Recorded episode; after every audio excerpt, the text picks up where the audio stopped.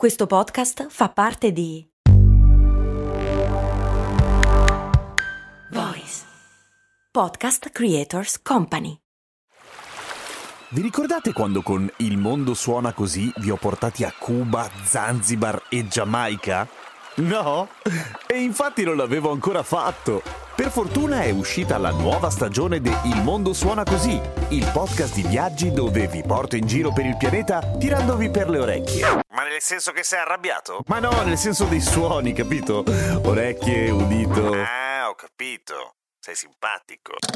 Il mondo suona così, una produzione voice in collaborazione con Eden Viaggi. Mi chiede il patron Boggi Boggi perché alcune targhe italiane iniziano con la X e non seguono l'ordine alfabetico. Se ne fregano, sono pazze.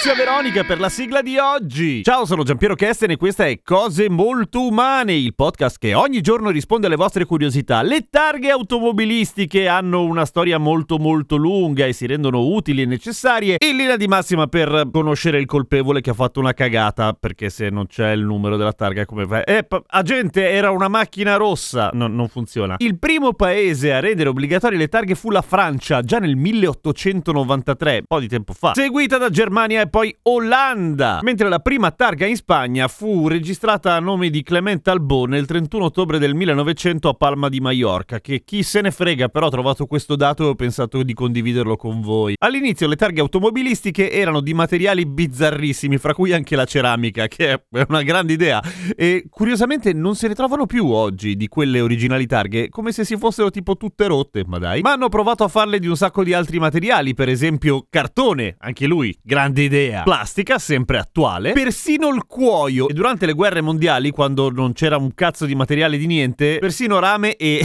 fagioli di soia pressati. Molto eco, eh? Mola impatto zero. Solo che poi si decompone e secondo me ti danno la multa. Oggi quasi tutte le targhe sono fatte di alluminio che è leggero, costa relativamente poco ed è estremamente durevole naturalmente. In Unione Europea le targhe sono praticamente uguali tutte quante, ma ci sono alcuni paesi europei in cui le macchine elettriche hanno la targa a sfondo verde, che mi sembra un'idea mica una cagata, perché così si capisce subito dove puoi parcheggiare, eccetera. Insomma, è una grande perché non lo facciamo anche qua? Vabbè. Ma tornando appunto all'Italia, da quando ci sono le targhe nuove, cioè tipo da 2000 anni a questa parte, ci sono alcune simpatiche eccezioni, come per esempio la targa che inizia con la X che diceva Boggi Boggi, è semplicemente la targa del rimorchio. Da qualche anno il, la, la targa del rimorchio è una targa a sé. Per un casino di tempo, il codice della strada italiano prevedeva che sul rimorchio di una macchina, di un camion, di quello che è, ci fosse la targa ripetitrice, cioè la targa uguale a quella della macchina. La targa ripetitrice adesso si usa solo solamente quando monti tipo il portasci sulla ruota di scorta della Jeep che ti copre la targa, allora metti una targa uguale alla tua targa che si veda, grazie al cazzo. Mentre i rimorchi adesso sono immatricolati per i cavoli loro, per cui hanno una targa speciale che inizia con la X.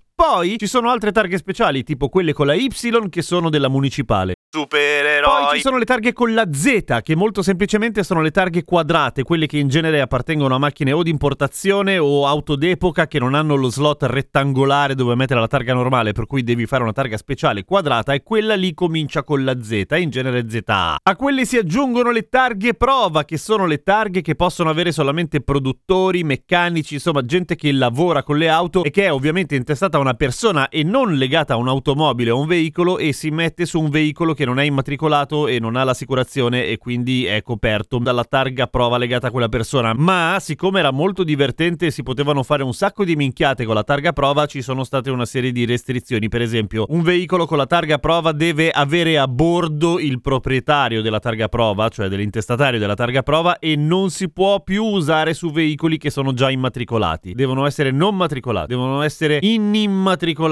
non immatricolati. Ecco. Pro tip! Le targhe italiane e quelle europee in generale non hanno la I, la O, la U e la Q per evitare di fare confusione con l'1, con lo 0, con la V e con la O e quindi con lo 0 anche lui. Tenendo conto di queste lettere assenti, le combinazioni possibili, tenendo conto di questo schema, tenendo conto del fatto che la X è per i rimorchi, che la Z è per le targhe quadrate, che la Y è per la municipale, esistono 234 milioni 256 mila combinazioni possibili che se continua così così si esauriranno non prima del 2075, quindi molto tempo dopo che il mondo sarà finito. A domani con cose molto umane!